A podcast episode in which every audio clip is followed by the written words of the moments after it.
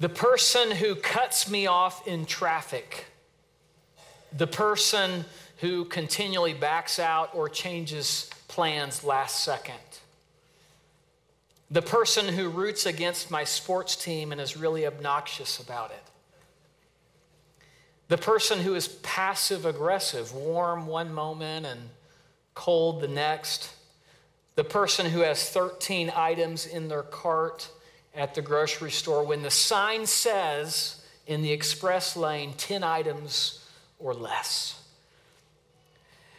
These are some of the types of people that are hard for me to love. Who is hard for you to love? What types of people are difficult for you to love? If you were to make a list, who would be on it? You know, some of you, your mind initially, it might go to a coworker who constantly criticizes you. Or maybe it's another employee at your workplace who doesn't pull their weight and they don't do their part, and it's so frustrating for you. Maybe what comes to mind for you is that neighbor, you drive by their house and you see that political sign in their yard, and you just can't understand how they could have that kind of a view.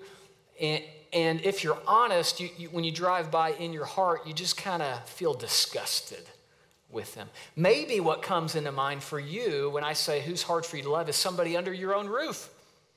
Maybe it's one of your children who knows how, I don't know how kids do, knows how to press your buttons when you are most exasperated and exhausted. And you love them, but if you're honest, it's hard to always love them. Who would be on your list? There's a quote from an unknown source I think about. It says, "To dwell above with those we love, oh, that will be glory. To dwell below with those we know, well, that's another story." Loving people is hard. I remember Pete Scazzaro, he said, "I would be a great Christian if it wasn't for other people." You ever feel that way? Now, I believe that God's love is what enables us to love others. 1 John 4:19, we love because he first loved us. I believe that God's love is what enables us to love others, but that doesn't always feel true, or at least that simple. I mean, it seems like in my life there is a gap between being loved by God and actually loving other people, because I don't do it very well. There's lots of types of people I don't love very well. There's a gap, and I don't think I'm alone. I mean, many Christians struggle to love people. If you read surveys, there's a survey from Pew Research recently. It said that the main way non-believers think about Christians is as judgmental and unforgiving. And if we were to go around the room today, you would say, if you have some self-awareness, yeah, I don't love everybody. So if there's a gap between being loved by God and then actually loving people who are hard to love, how do we grow? How do we change? Can we? I mean, can we close that gap and become people who love others? And if so, how? What does that look like? Let me invite you, if you have your Bible, to turn to Luke chapter 9. That's where we're going to be this morning, Luke chapter 9. You know, in the Gospel of Luke, the first 8 chapters are about who Jesus is, exploring his identity. And then we have this famous statement that Jesus, you are the Christ. And then we get to chapter 9 and there's a pivot. And chapter 9 forward is really about what it means to follow Jesus. Not who is he, but what does it mean to follow him? And chapter 9 specifically, it's like the hall of failures for the disciples. It's like a compilation of all the ways that they mess up. And it gives me such comfort because I know I mess up. But, you know, this chapter, Luke chapter 9, it begins with the Mount of Transfiguration where Moses and Elijah, they appear with Jesus. And Peter says, "Oh, this is great. We ought to build 3 temples. And God says, This is my son. Listen to him. In other words, God says to Peter, my son, Jesus, is not equal with Moses and Elijah. And then the chapter goes on. The disciples try to drive out a demon in somebody, and they can't do it. And then they start arguing about who's the greatest. And then after that, they see someone else driving out a demon in Jesus' name, but he's not a part of their little group, and so they try to stop him. But the chapter ends with a culmination that is probably their greatest failure. And it's a failure of loving other people, specifically people who are different from them. And I think this is our greatest failure, can be as well. So follow along as I read. This is Luke chapter 9, beginning in verse 51. As the time approached for Jesus to be taken up to heaven, he resolutely set out for Jerusalem. Now, this phrase, taken up to heaven, it refers to Jesus' ascension, but it probably also refers to everything that's going to happen in Jerusalem. That in Jerusalem, Jesus is going to die, he's going to be resurrected, and he will ascend to heaven. So as that time, Luke says, as that time got closer, Jesus resolutely set out for Jerusalem. Other translations say he set his face. Now the question is, how would Jesus go? He's in the north in Galilee. How would he get to Jerusalem? If you had Google Maps in the first century, and you were to, in Galilee, say, okay, I want to get to Jerusalem, it would say, well, go this way, this blue dotted line. Because again, Jesus is up here in Galilee. He needs to get to Jerusalem, so you would just go straight there. That's the most efficient. He's not driving, so, being efficient, taking the straightest path, that's a big deal. But many Jews in the first century did not go that way. For many Jews, they would go around and go this way, the way of the red dotted line. Now, why in the world would you do that? Why would you add miles and days to your journey and go this way? Well, a little history lesson. In 931 BC, King Solomon, the king of Israel, he dies. And when he dies, Israel is split into two different kingdoms. You have the northern kingdom of Israel, whose capital city was Samaria. And then you have the southern kingdom, which came to be known as Judea. And their capital was Jerusalem. So the north and the south. And then in 722 BC, the Assyrians, who were the dominant world empire at the time, they invade the northern kingdom. But Assyria had an interesting way of dealing with their conquered foes. They wouldn't just take over. They would breed them out of existence. What Assyria would do is they would take different people groups that they'd conquered, and they'd bring them all in to this new country that they had taken over, and they would say, okay, this is the new people.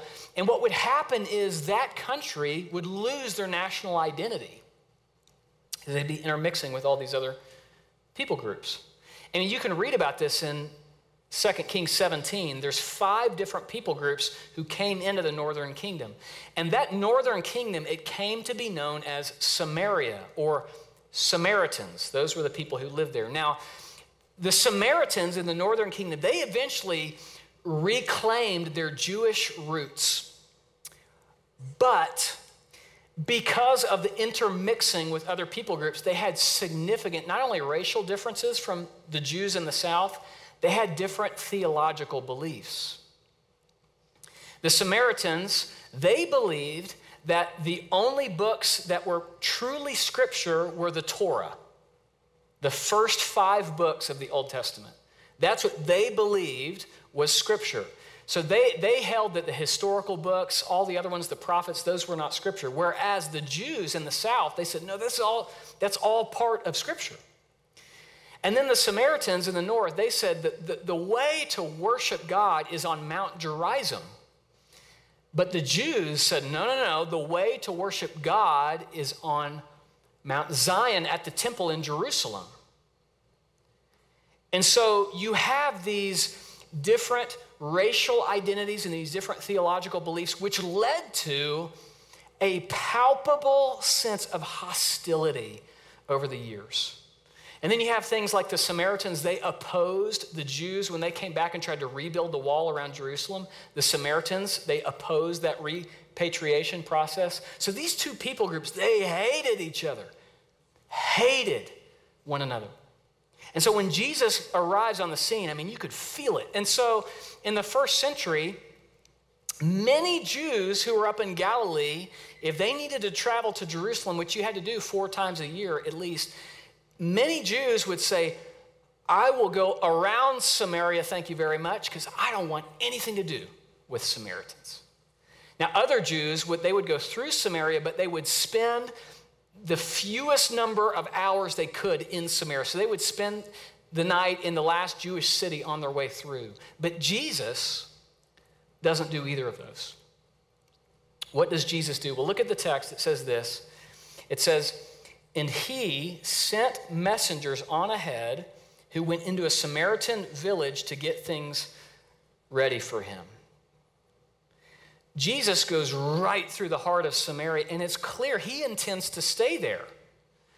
Now, in the first century, when you had to spend the night somewhere, particularly if you had a crowd of people, which Jesus did, at this point in his ministry, he has more than the 12 who are with him, so he's got a big group. You couldn't jump on hotels.com. So what you did was you sent a messenger ahead and said, hey, can you make arrangements so that we can spend the night? Now, this had to have been uncomfortable for the messenger. This is one of those, hey, who wants to go do this? Nobody raises their hand. But somebody goes ahead to this Samaritan village to book arrangements, and let's see what happens. Look at the next verse. It says this, but the people there in this village, they did not welcome him, welcome Jesus, because he was heading for Jerusalem. Now, there's a few things going on here. Again, for Samaritans, they viewed Jerusalem as an illegitimate center of worship. And so it's known, it's even written about throughout history, that Samaritans would often try to deter Jews who are going to Jerusalem. They say, you don't need to go to Jerusalem. So that's going on. But also, it's very likely that the Samaritans in this village, that they knew something about Jesus as his popularity was growing, and this messenger might have even told them, hey, Jesus wants to stay here, and he's the Messiah. And so they say, no thanks. No way we're going to let the Jewish Messiah stay in our village. Part of their rejection probably had to do with Jesus, and we get the sense that it was personal based on the next verse. Look at the next verse. It says this, when the disciples James and John saw this. So James and John, they're a part of the larger group. They didn't go. They weren't the messenger, but they're with Jesus, and they see the messenger come back, and the messenger says, hey, Jesus, they don't like you, and they rejected you, and they're not going to let you stay there. When James and John see that interaction, how do they respond? It says, they asked, Lord, do you want us to call fire down from heaven to destroy them? Have you ever wanted to do that? Like the telemarketer who calls you for the 18th time? Like if you had the ability, you would be tempted, right? But these guys were serious. Now why? What inside of them would cause them to want to literally burn this village to the ground? Well, it's not just racial prejudice, although that's there. There's something else going on. And I learned about this week. I did not know this. But in 1 Kings 18, many of you know the story, Elijah calls down fire from heaven, right, on Mount Carmel. Well, in a lesser-known story, in 2 Kings chapter 1, Elijah calls down fire again, and this time it's in Samaria. And what's happening in that story is the people are making fun of Elijah, they're not respecting him, and Elijah calls down fire. So think about this. In their Old Testament, for James and John, they were good Jewish boys. In their Old Testament, God brought fire down from heaven to defend the honor of Elijah. And who have they just seen on the Mount of Transfiguration? They just saw Elijah. And God says, no one greater than Elijah is here. So think about it if you're them. God brought fire down from heaven to defend the honor of Elijah. They say, Jesus, do you want us to call down fire from heaven to defend you and your honor? You see, part of what was fueling this for these disciples, it was not just racial prejudice. It was religious zeal. But Jesus' reaction, it shocks them. We read in verse 55, Jesus turned and rebuked them. It's a strong word, rebuked them. Jesus does not rebuke the Samaritans for rejecting him. He rebukes the disciples. Now we read this quickly, but how disillusioning must this have been for these guys? They're trying to defend Jesus, and he rebukes them. Now it's interesting, we know, this is one of the reasons why we know Elijah was in their minds, because some early manuscripts include a verbal response from Jesus. In the verbal response, it reads this way, Jesus, he rebuked them and said, you do not know what manner of spirit you are of, for the Son of Man did not come to destroy people's lives, but to save them. Now, we don't know exactly what Jesus said. That's recorded in some manuscripts, but not most, and so it's not in our Bibles. But that message is completely consistent with what Jesus has said elsewhere in Luke. I mean, in Luke chapter 6, Jesus, he said, and the disciples, they heard him say this. He says, but to you who are listening, I say, love your enemies. Do good to those who hate you. Bless those who curse you. Pray for those who mistreat you. They heard Jesus teach this. And then in Luke 19, this is the purpose statement of the gospel. Luke 19:10, we read this. Jesus, he says, for the Son of Man came to seek and to save the lost. Not the Son of Man came to seek and destroy the lost. The Son of Man came to seek and to save. So we don't know exactly what Jesus said that day in the Galilean desert.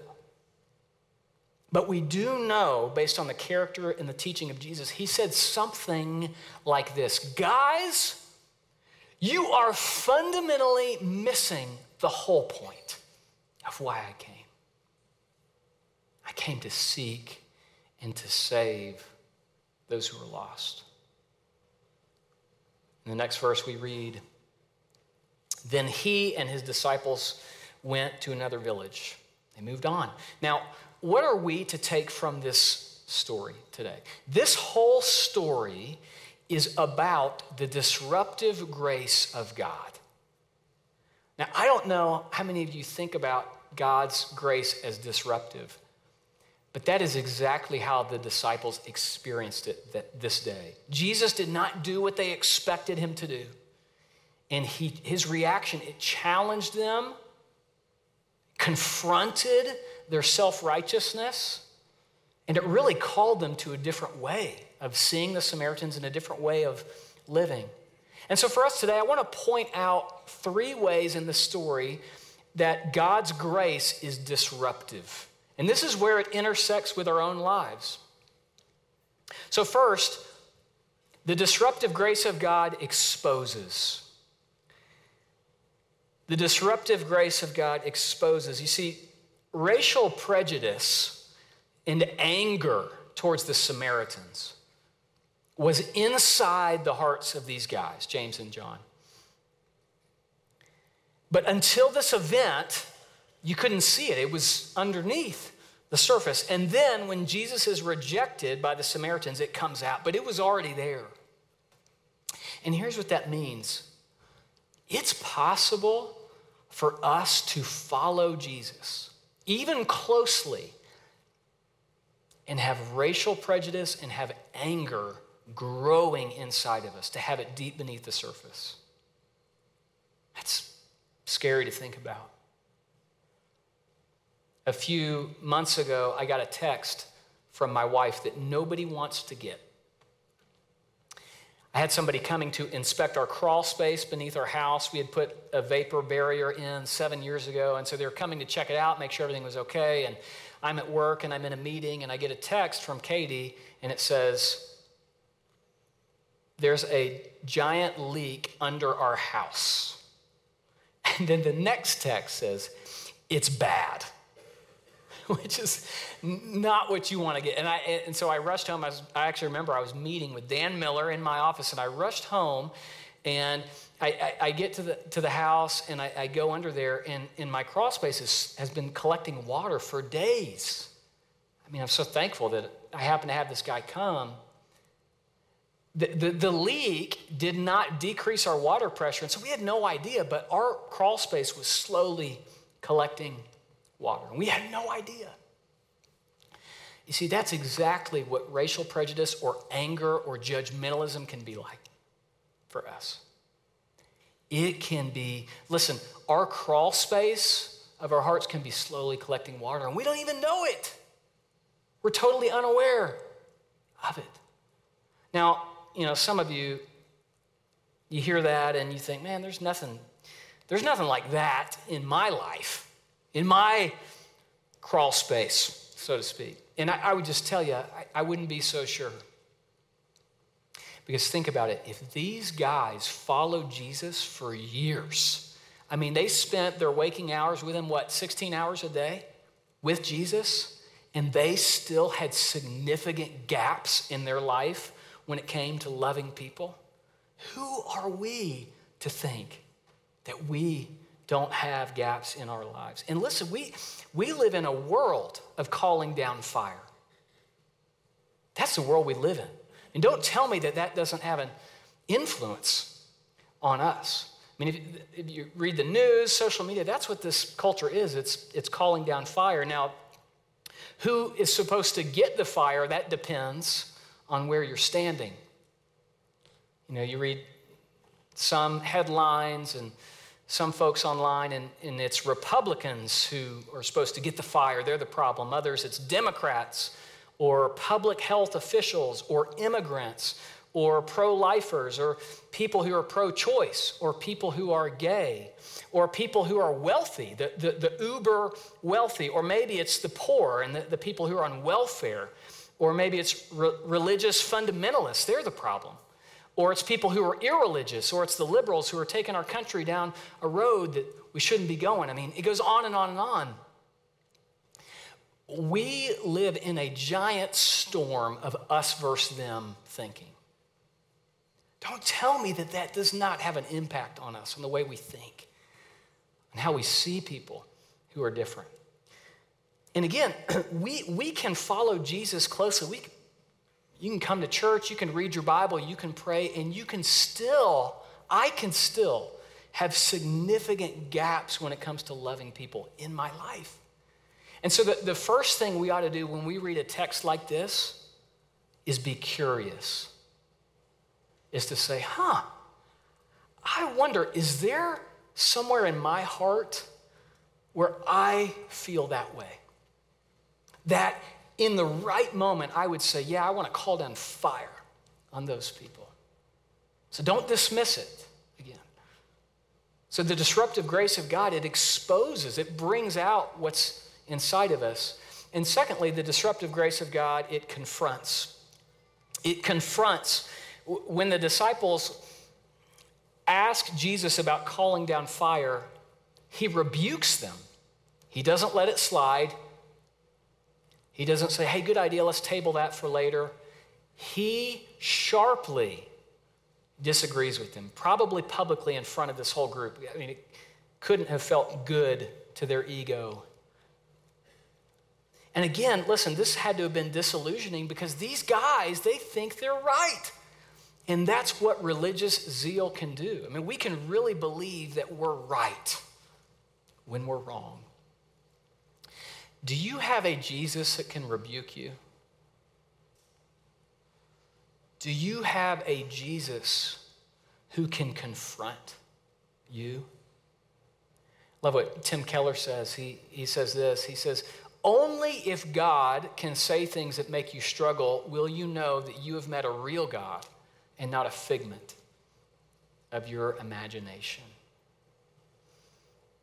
And part of how you and I experience the rebuke of Jesus is by reading the Word of God, and the Spirit of God convicts us. Because, listen, if you read the Gospels, if you even just read the Gospel of Luke thoughtfully, it messes with your categories. I mean, Jesus is hanging out with all the wrong people all the time. Jesus is associating with tax collectors who are tools of this empire. He's associating with fundamentalists, Pharisees and prostitutes and Roman centurions and zealots who are violent. So the point is, whoever you struggle to love, Jesus interacted with them. And when you and I read that, we're invited to say, wow, do I love people who are different from me that way? You know, Karl Barth, he notes that when we see an image of the cross, we would always do well to include the other two crosses next to Jesus, because Jesus spent his dying moments associated with the lowest of the low, keeping company with those that the world condemns. Wow. See, whoever you have a hard time loving, whoever I have a hard time loving, I mean, understand Jesus died for them. And so the disruptive grace of God, it exposes, but it confronts. If we let it, it confronts. You cannot have a self-righteous, judgmental spirit and not be disrupted by Jesus unless you're following a figment of your imagination. And so the grace of God, it exposes, it confronts. And then third, the disruptive grace of God transforms. Here's the good news. James and John, the sons of thunder, they became different people. Took a while, but they were transformed. These same hot-headed disciples, one of them would die for his faith. He was the first martyr that we know of. And the other one would be exiled to the island of Patmos, and he died in exile. And both of these guys went to their grave proclaiming the grace of Jesus who loves and welcomes sinners. They were changed. It took a lifetime, but they were changed, and God can change us. It takes a lifetime for us to learn how to love, but we can be changed and transformed. Now, how does that happen? How do you and I change? A couple chapters after this, in Luke chapter 12, Jesus talks again to the disciples about fire. And this is what he says. Jesus, he says in Luke 12, verse 49, I have come to bring fire on the earth, and how I wish it were already kindled. Now, when a Jew would read that statement or hear that statement from Jesus, they would think divine judgment. Jesus says, I've come to bring fire on the earth. What does that mean? Look at the next verse. It says, but, Jesus says, I have a baptism to undergo, and what constraint I am under until it is completed. Now, in Semitic literature, oftentimes the second statement is a restatement of the first. I believe that's the case here. So the first statement, I've come to bring fire on the earth. The second statement, I have a baptism to undergo. What's his baptism he's talking about? It's his death on the cross. In other words, Jesus says, I've come to bring fire on the earth, but I'm the one who's going to experience it. You see, Jesus is saying to these disciples in the desert that day, oh, fire is going to come down from heaven, but not on the Samaritans and not on you. It's going to come into my heart. I'm going to take the fire. And I think for these disciples, that's what transformed them. That over time, as they saw Jesus die, his resurrection, over time they began to realize more and more and more that Jesus took the fire that should have been theirs. And that's what changes you and I too. I don't think we can change ourselves. Not truly. I mean, at the base core level of who you are, I don't think you can make yourself a more loving person. But God can. In his grace, and he does. And it always begins with grace, with embracing God's grace. For you and for me to realize we were the Samaritan town that day. I mean, don't you see? We rejected Jesus and said, no thanks. And he still went to the cross. He died for us. And it's when we lean into that more and more that we're changed. And as we're changed, we become people who show grace to others. Jared Wilson, he says this. He says, the amount of grace you show others is directly proportional to the amount of grace you sense you need from God yourself. This is where it starts. Because it is impossible to call down fire on other people in our hearts, in our minds, when we get this. That we were the ones shown grace. Love what Duke Kwan says. He says this, it's impossible to love someone you disagree with when you secretly believe they need Jesus more than you do. You see, this all comes back to your heart and to grace. That's how we're changed. And again, it takes a lifetime, but we can be transformed, just like these disciples. Now, the disruptive grace of God, it exposes, confronts, transforms. What do we do with this? How do we apply this to our lives? Let me give you one simple idea to think about as you leave today, and it's make room for the disruptive grace of God.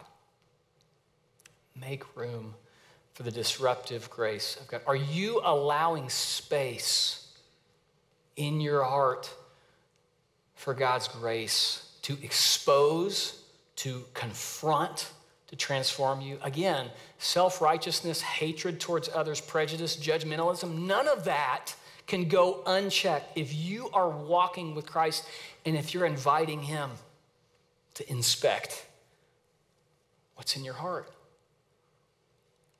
So one way to apply this just very practically for all of us, and I'm going to strive to do this in the coming week. In Psalm 139, David, he says this. He says, search me, God, and know my heart. Test me and know my concerns. See if there is any offensive way in me, and lead me in the everlasting way. I invite you to read these two verses, Psalm 139, 23 and 24, and pray that every day this week. It could be in the morning, it could be when you go to bed, but you just pray that. And let me invite you to not just think about that when you're in your lazy boy with your coffee in the morning and everything's quiet and you're spending time with Jesus. No, pray this when you're mad. When you read that text, when you see that news headline, when you see the behavior of somebody that you just resent, in that moment, we say, God, search my heart. See if there's any offensive way in me. And you mean it. You sincerely invite God into that place. When it comes to loving others, you say, God, point out the gaps. Help me to see. And God, help me to be reminded of your love, of your posture towards the people that I'm tempted to call down fire on. That I would never say it out loud. But God, in my spirit, I intensely dislike that person or this group of people. God, would you help me to embody your posture towards them? And we can only do that by his grace. You know, on one occasion, a pastor wrote to John Newton, and this pastor said, John, I have a big beef with this other pastor. I got an issue with him, and I'm going to tell him about it. I'm going to write him a letter. I'm going to criticize him. And so John Newton wrote back, and we have the letter. John Newton, he said this to this pastor. He said, the Lord loves him. The Lord loves this person you disagree with and bears with him. Therefore, you must not despise him or treat him harshly. The Lord bears with you likewise and expects that you should show tenderness to others from a sense of the much forgiveness that you need yourself. In a little while, you will meet in heaven. He then will be dearer to you than the nearest friend you have upon earth is to you now. Anticipate that period in your thoughts And though you may find it necessary to oppose his errors, view him personally as a kindred soul with whom you are to be happy in Christ forever.